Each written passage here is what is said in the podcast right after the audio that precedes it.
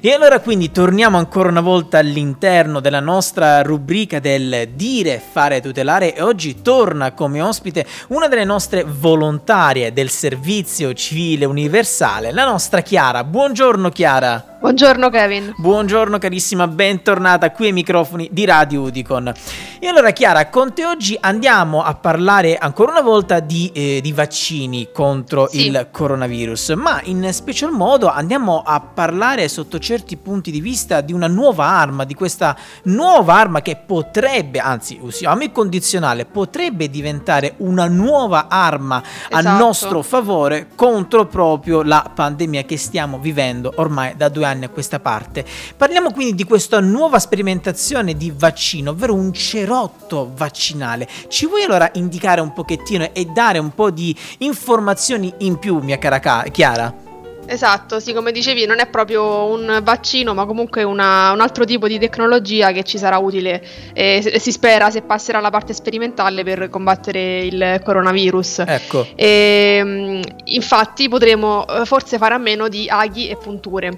Una equipe medica svizzera sta lavorando infatti ad un nuovo vaccino che verrà somministrato attraverso l'applicazione di, come dicevi prima, un cerotto. Ecco. E, um, questo strumento è stato sviluppato dal centro di ricerca medica inglese Emergex e testato da Unisanté, che è un rinomato centro universitario di medicina generale e sanità pubblica con sede a Losanna. Perfetto. E, um, è iniziata ufficialmente la fase 1 della sperimentazione a seguito dell'approvazione di Swissmedic, che sarebbe la, l'autorità svizzera preposta alla omologazione e al controllo dei farmaci. Perfetto, ottimo. E lo studio appunto sarà condotto a Losanna Losanna e secondo quanto affermato dalla dottoressa Alex Miauton del Dipartimento di Medicina Tropicale, eh, si tratta di un vaccino complementare ad altri vaccini già esistenti. Ottimo. Non intende quindi sostituirli. E l'obiettivo della sperimentazione è determinare se il vaccino sia sicuro e se non induca effetti collaterali. Ecco che è la cosa più importante. Quindi, insomma, non esatto. andrà a sostituire quelli che ci sono già adesso, diciamo in commercio, mettiamolo così,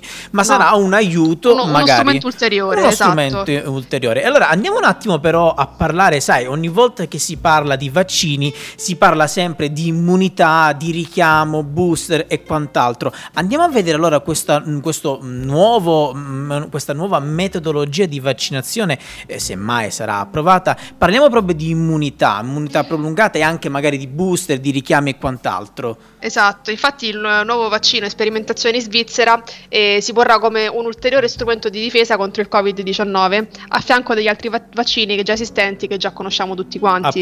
E, ehm, a tal proposito il professor Bless Genton, che è responsabile dello studio, ha dichiarato che eh, in previsione della probabile persistenza del virus nei prossimi anni e della possibilità di un'epidemia con nuove varianti meno sensibili agli, att- agli attuali vaccini, è necessario sviluppare differenti tecnologie.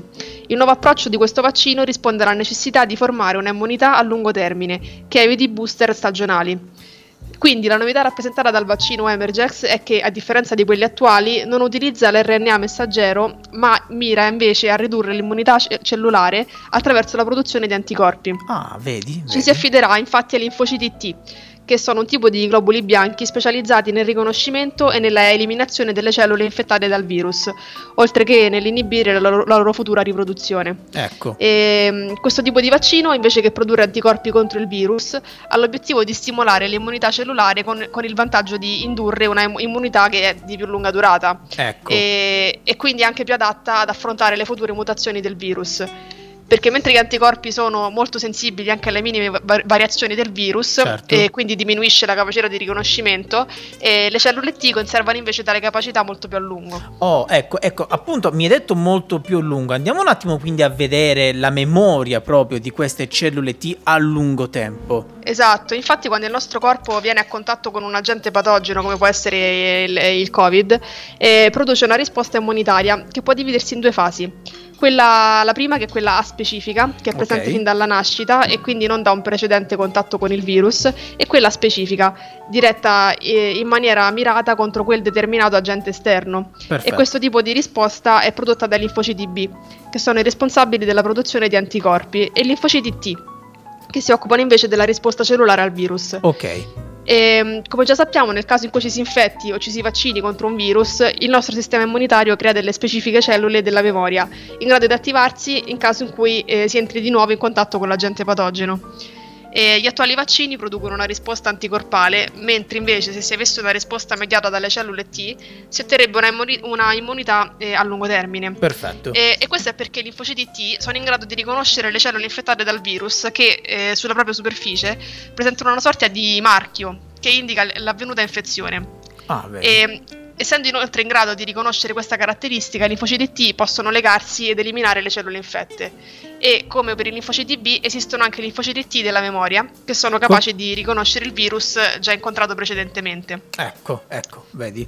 E allora parliamo un attimo mh, mm, eh, dei primi risultati, nel senso, adesso mi hai detto che questo, questa nuova metodologia di vaccino, questo nuovo vaccino insomma è alla fase 1, quindi siamo proprio all'alba di questo nuovo vaccino, ma um, esatto, entro sì, quanto, sì. Mh, secondo la ricerca che ci hai portato oggi, mi sai dire entro quando almeno potremo avere i primi risultati e si spera magari anche dei risultati positivi, ecco, si ha una data, Eh, un periodo più o meno? Sì, i primi risultati pare ci saranno entro, entro giugno. Ok. E, e se le- anche le, fa- le fasi 2 e 3 poi della sperimentazione dovessero essere soddisfacenti, il vaccino definitivo potrebbe essere disponibile entro il 2025. Ok. E con, eh, per quanto riguarda il vaccino a somministrazione cutanea, gli studi condotti fino ad ora sugli animali hanno, dato ottimi risultati e hanno evidenziato la capacità di tale tipo di vaccino di neutralizzare il virus e di indurre una risposta immunitaria a lungo termine. Ecco. E, mh, la sperimentazione di questo tipo di vaccino per la sua capacità rivoluzionaria nell'affrontare i virus non è riservata solo al coronavirus,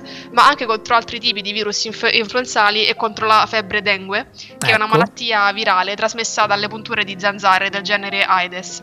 Ecco. E, mh, la stessa eh, casa eh, farmacologica Emergex sta sperimentando un vaccino di so- somministrazione cutanea contro tale tipo di malattia che è diventata endemica nelle aree del mondo a clima, a clima tropicale. Ecco, ecco.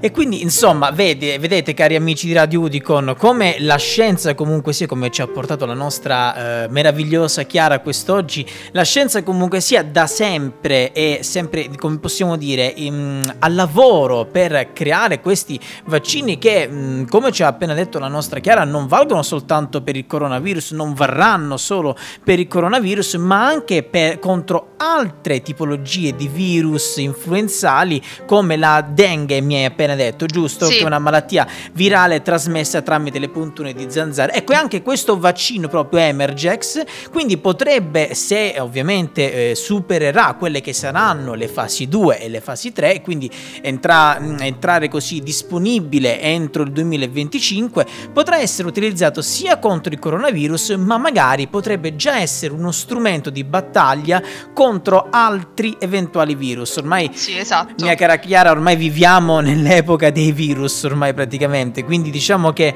non dovremmo scandalizzarci se in futuro dovesse arrivare nuo- un nuovo virus, magari un fratello o un cugino del coronavirus. E quindi Beh, sì. è Altre meglio- mutazioni, diciamo, eh, Esatto, esatto.